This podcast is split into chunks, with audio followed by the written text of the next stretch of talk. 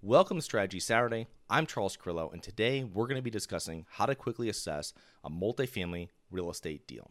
So, first off, what are we looking for? You're going to have your first filter being the desired number of units, your desired areas, markets, neighborhoods. These are classified A to D. What we are looking for as a company is C to B class properties, no less than 75 units when we're doing a syndication. Now, this is important because this is going to weed out a lot of properties. If someone sends you a five unit property and you're looking for 50 unit properties, it shouldn't even get to you. We're also looking for high vacancy. We look want to see poor management and properties that have been mismanaged. We want to see below market rents of the properties, and we want to see if the area is common for tenants to pay for their own water right? Higher than normal expenses for the property. We want to see high turnover at the property and deferred maintenance, right? That is a sign of a tired landlord. These are all items that can be fixed with correct management. Now, when we're looking at the specific property, at first look, it's going to be what's the property's age? What's the current occupancy? Is it 90% or plus or minus that? That's going to be important for financing we get and also the business plan. What's the overall condition of the property? Is there a lot of deferred maintenance?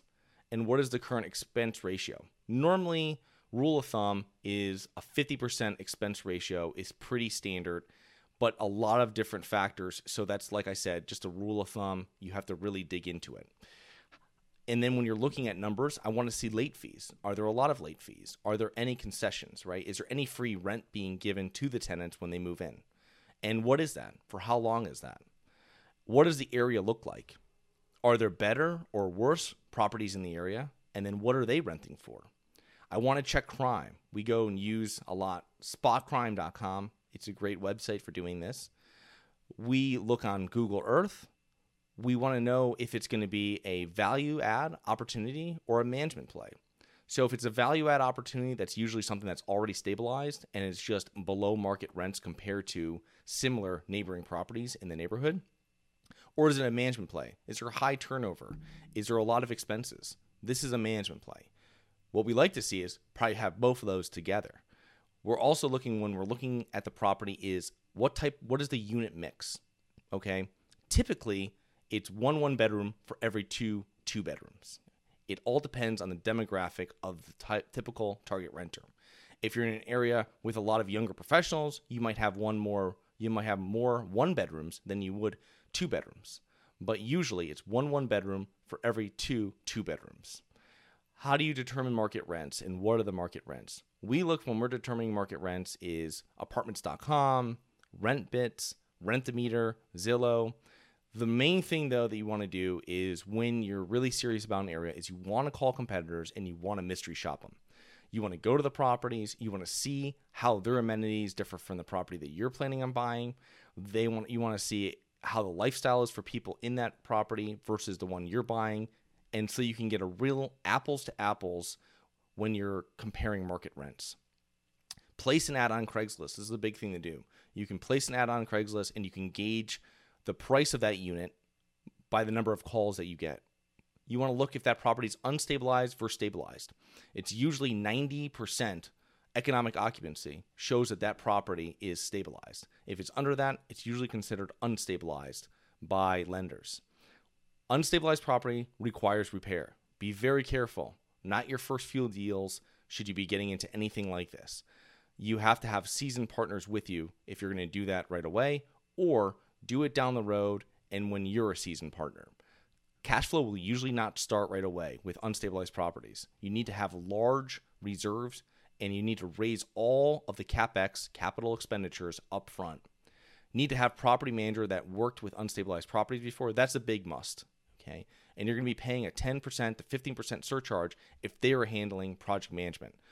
So if they're going to handle all the different subcontractors and general contractors and everything like that during this whole renovation process and you're not doing it, not someone from your team, you're going to be paying that 10 to 15% surcharge.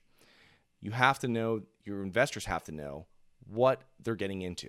Are your investors looking for an opportunity like that? Now, with a stabilized property, these properties require minor renovations, $2,000, $3,000 per unit. Are you able to get your unit renovations back in 36 to 48 months. So if you're putting $3,000 into a unit to raise rents $100, you're going to get that back in 30 months. So make sure that you're not over renovating for the area and for the rents that you can achieve. A stabilized property is a much shorter process, handling deferred maintenance. It's not that big of a deal. Cash flow will usually begin once you close. Okay, so that means you can start doing your distributions in three months or six months after closing, not waiting 12 months plus with an unstabilized property. What is the lowest monthly net operating income the property has earned in the last three years? In that worst month, would you still cash flow with your new debt? That's a very important, very easy to determine stress test. Um, type of the type of construction and roofs. That's another thing that you're going to look at. Is it frame? Is it concrete block? Is it flat roof? Is it pitched? These are all important factors when I'm initially looking at it because a lot of operators will have set filters on what they want and what they don't want. And this is going to get you down to only the properties that are going to fit inside your specific bucket of what you want to actually underwrite. You don't want to spend hours and hours on each property that don't fit your criteria. All the links referenced in the episode, I will put into the show notes. Please rate, review, subscribe, submit comments and potential show topics at globalinvestorspodcast.com. And I look forward to two more episodes next week. See you then.